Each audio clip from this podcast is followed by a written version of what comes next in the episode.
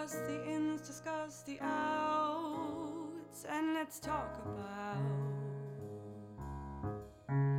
Let's talk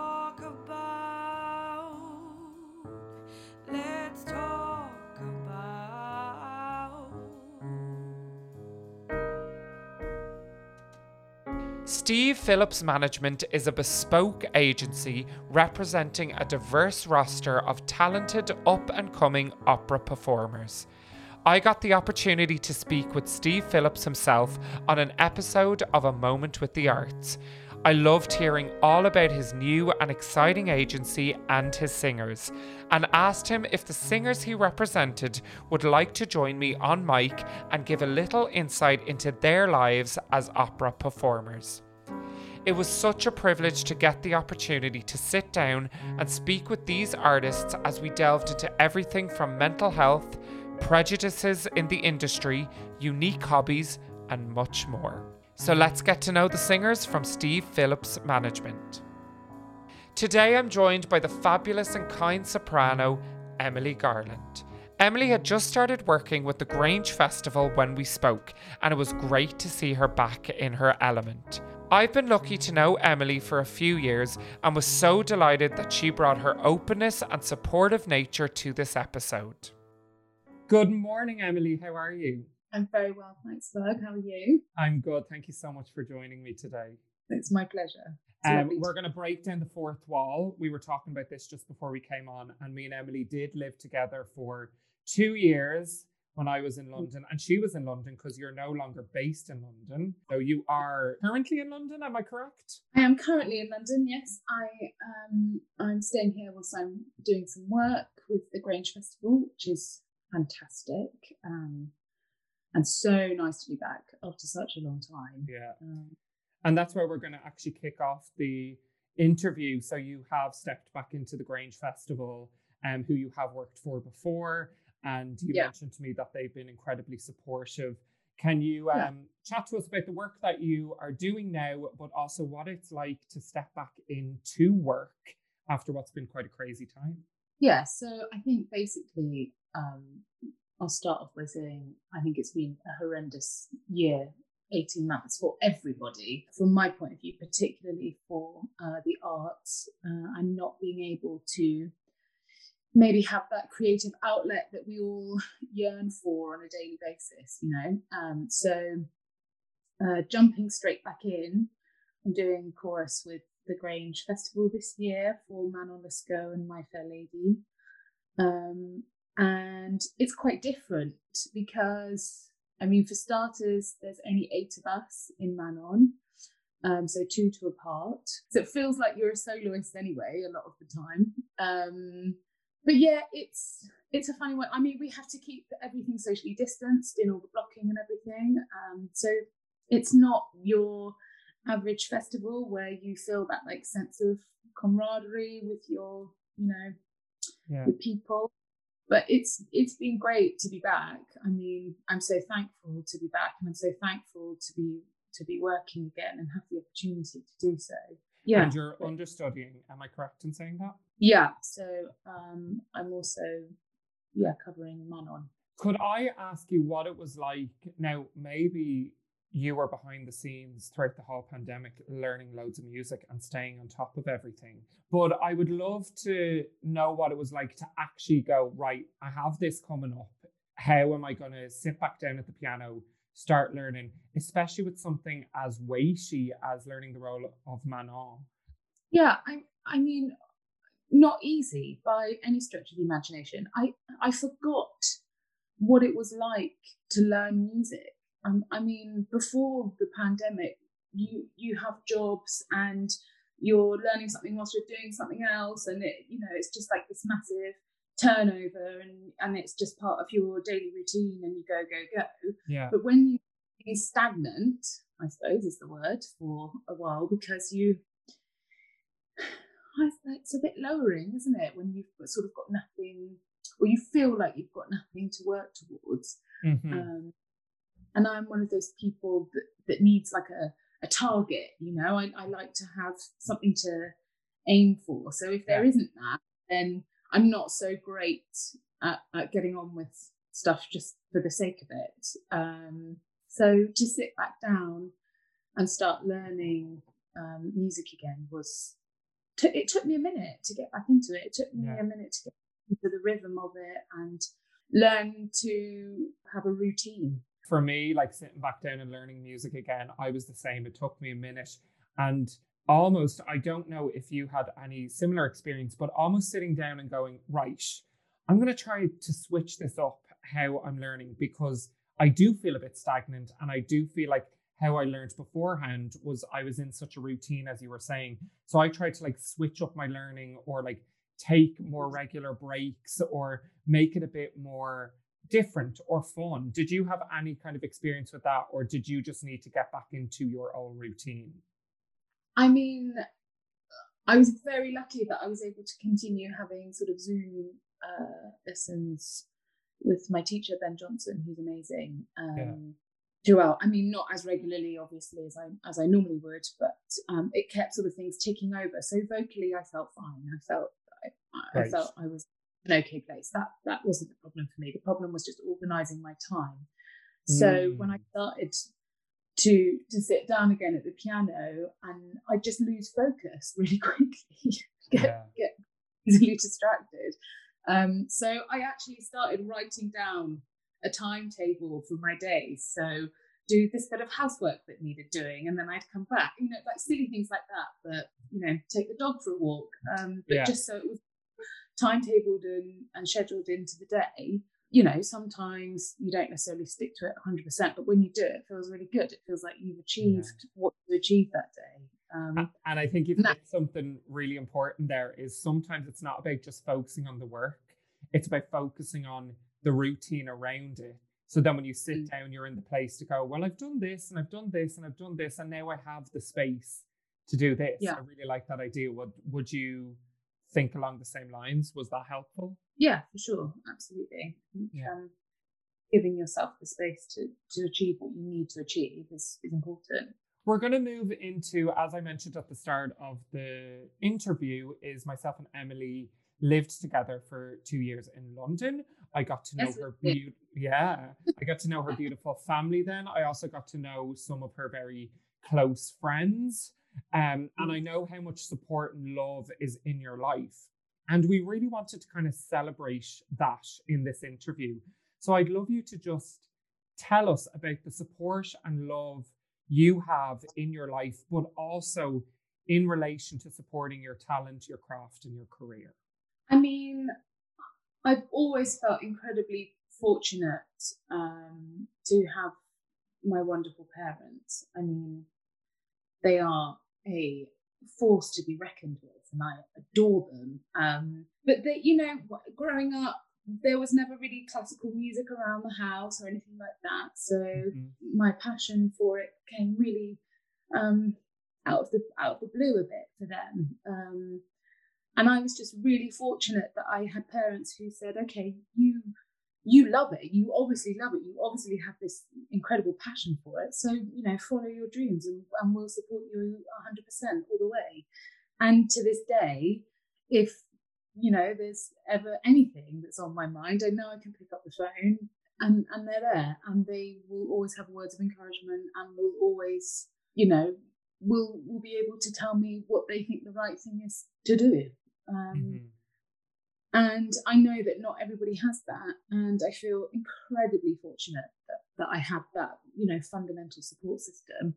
My whole my whole family is is wonderful about it. My sister, she's amazing. Um, my poor parents, I think, when they had Laura, she was so academically focused and is a wonderful solicitor um, and has a very steady um, and wonderful life. Uh, and then I came along and was not academic at all, and I think it's a bit of a shock to the system. Yeah. So, you know, but then my my sister is also a, a huge support for me. Yeah. Um, and and the same really. I, I can call her and, and talk to her about anything. But I, you know, within the industry, I think you work with a lot of different people, and there are just some people who stick and become really firm friends because they understand better than anybody, um, you Mhm. know, what it to be in this industry and how challenging it can be sometimes, how up and down it is. You know, you never, I mean, I don't think it matters how successful you are in this industry. I don't think there's ever that feeling of calm. You know, there's there's always going to be a stressful situation that crops up, and you're always going to need someone who who understands to just like talk it through with. Um, Yeah. but I was saying to you before this, there's a new scheme from, uh, well, Yes. initiative uh, that's started from the National Opera Studio. It's called Singers Resound, um, and they're describing themselves as a network of singers for singers. That's Um, incredible. Yeah, launched yesterday. Um, Ellen Pritchard, who is singing Manon at the Grange, she's sounding incredible. Um, she, I think she's part of it, uh, and she was talking to us about it yesterday, and it sounds amazing because you know not everybody is as as fortunate as me, um, and even there are even things that sometimes you want to talk to someone about who you know will understand. Um, yes. and I think it's amazing. It's a free um, scheme. It's a free initiative where you can speak to another singer in the industry about anything, and that's I think a support that our industry hasn't really had before, and I think it's amazing, and I think Yeah. everyone should make use of it. So that's Singers Resound. Singers are people sound, find- and I love that because we had a conversation about you know what do we want to bring up in this um, podcast, and you know we talked about how you do feel so um, grateful for the support you have, but what I love as well is you understand that it's not always there, and you went away and kind of had a little think about it, and then this just this Singers Resound only launched yesterday. I, d- I don't think anyone can be in this industry without some form of support. We, we all need it.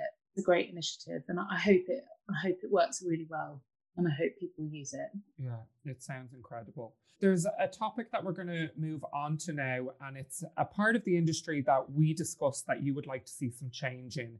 And that's maybe certain uh, people or certain professionals' perspectives on how certain characters or singers or artists should look or shouldn't look. And I kind of just want to hand the floor over to you to express why this is important to you and your thoughts and opinions around it. Basically, I just think we need to see a bit more diversity within our industry. We, I think, you know, it, it's really important, and it's becoming much more important in everyday life as well. That, well, I don't really know how to word this correctly, but you know, everybody, no matter what body you're in, can fall in love. Do you know what I mean? It's not the classic Barbie and, and Ken um, that look great on the stage. You know, I'm a larger girl, and I'm not. I'm not ashamed of it at all. And I think um, it's important that everybody is represented, and I think it's important to represent everybody so that it will open opera and the world of opera to a, a larger audience, basically. And also the entire arts industry. Absolutely, the entire arts Yeah. industry. Yeah, for sure. You know, this um, it's just so it's so important. I think that people are sort of stereotyped. So you know, being a being a larger girl, I think a lot of people look at you and they go, "Oh, she'll be very heavy-footed on stage. You know, she might not move so gracefully." And I sort of pride myself a bit on that. You know, I I think I move I move quite well, and I enjoy a little dance routine. I, you know, I enjoy all of that. I think it's great. But yeah, no, I, I think it, across the whole board of the arts, there needs to be more diversity. Yeah, I completely agree. And thank you for um, agreeing to kind of speak on that. And what I can say is just listening to you there, like, I know you as a performer and a singer, and like Emily has the most incredible special voice. And I always remember your Strauss four songs, um, in particular. Morgen, um, and how graceful when I saw you perform them, how graceful and poised you are when you sing them.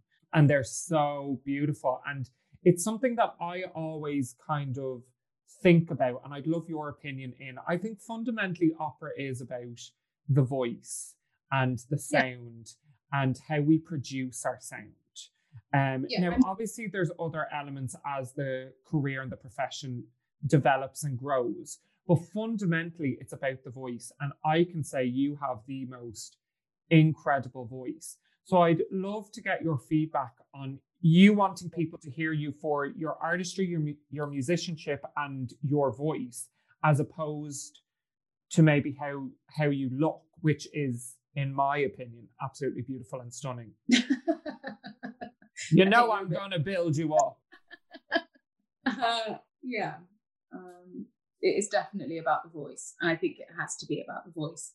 You know, if you look like way back when when opera first started, like you didn't really see tiny people singing really big birdie roles. You know, it was sort of considered appropriate for people to have a bit of body behind them to create a particular sound. But you know, as far as I'm concerned, anything goes these days. You know, um, obviously there's going to be some roles where you have to sort of look a certain way, and I think that will always sort of, of be the case. But it would just be great if we could just open that up a little bit and just maybe explore some different avenues and maybe just say, actually, their voice is incredible for this role. Um, let's go with it. Let's try it. Let's do it, and just be a bit brave about it, basically. and show like the different shapes, sizes, all the different diversity that's out there, which is all beautiful in its own way. And Mm. I always think art reflects the world. So if like an art form like opera starts reflecting a lot of diversity on stage, I believe that that's going to feed into society and culture. Would you agree? Absolutely. Absolutely. I think the other art forms already are starting to go that way. I actually, during lockdown, I watched um, Schitt's Creek on Netflix, and and at the end, there's um, like a sort of making of the the whole thing, Yes. and just to see how how their program had changed so many lives by normalizing the LGBTQ, um, you know, platform, and it just not being a thing. It was just Yeah. it was just part. Oh, and that was it, and that was amazing. You know, I think um, we need more of that, basically. Yeah. You know, I think you're exactly right. It was not making a thing of it, just presenting two characters who were in love, and there was no discussion as to, like, you know, the struggles they went through, which is important to know as well. But it was beautiful to see it presented just as two people in love. yeah, it was amazing. Um, so yeah, I would recommend that to anybody if they have some Hundred percent. I would recommend, but I would also say allow yourself a bit of time to get into season one, and it from there it is so worth it. That was my experience. I'm like, give Yes. yourself the season one just to get into the characters, and then from there, I guarantee you, your life will be changed. I do want to touch on the idea of um, the preconceived ideas people might have in relation to your size when maybe you're auditioning or you're in a class or you're in a rehearsal room. Um, Yeah. And you did mention to me that you wanted to keep this on a positive kind of yeah, light because that's important to you. And I know that it's very difficult for people to talk about their strengths and to say, I'm good at this, I'm good at this.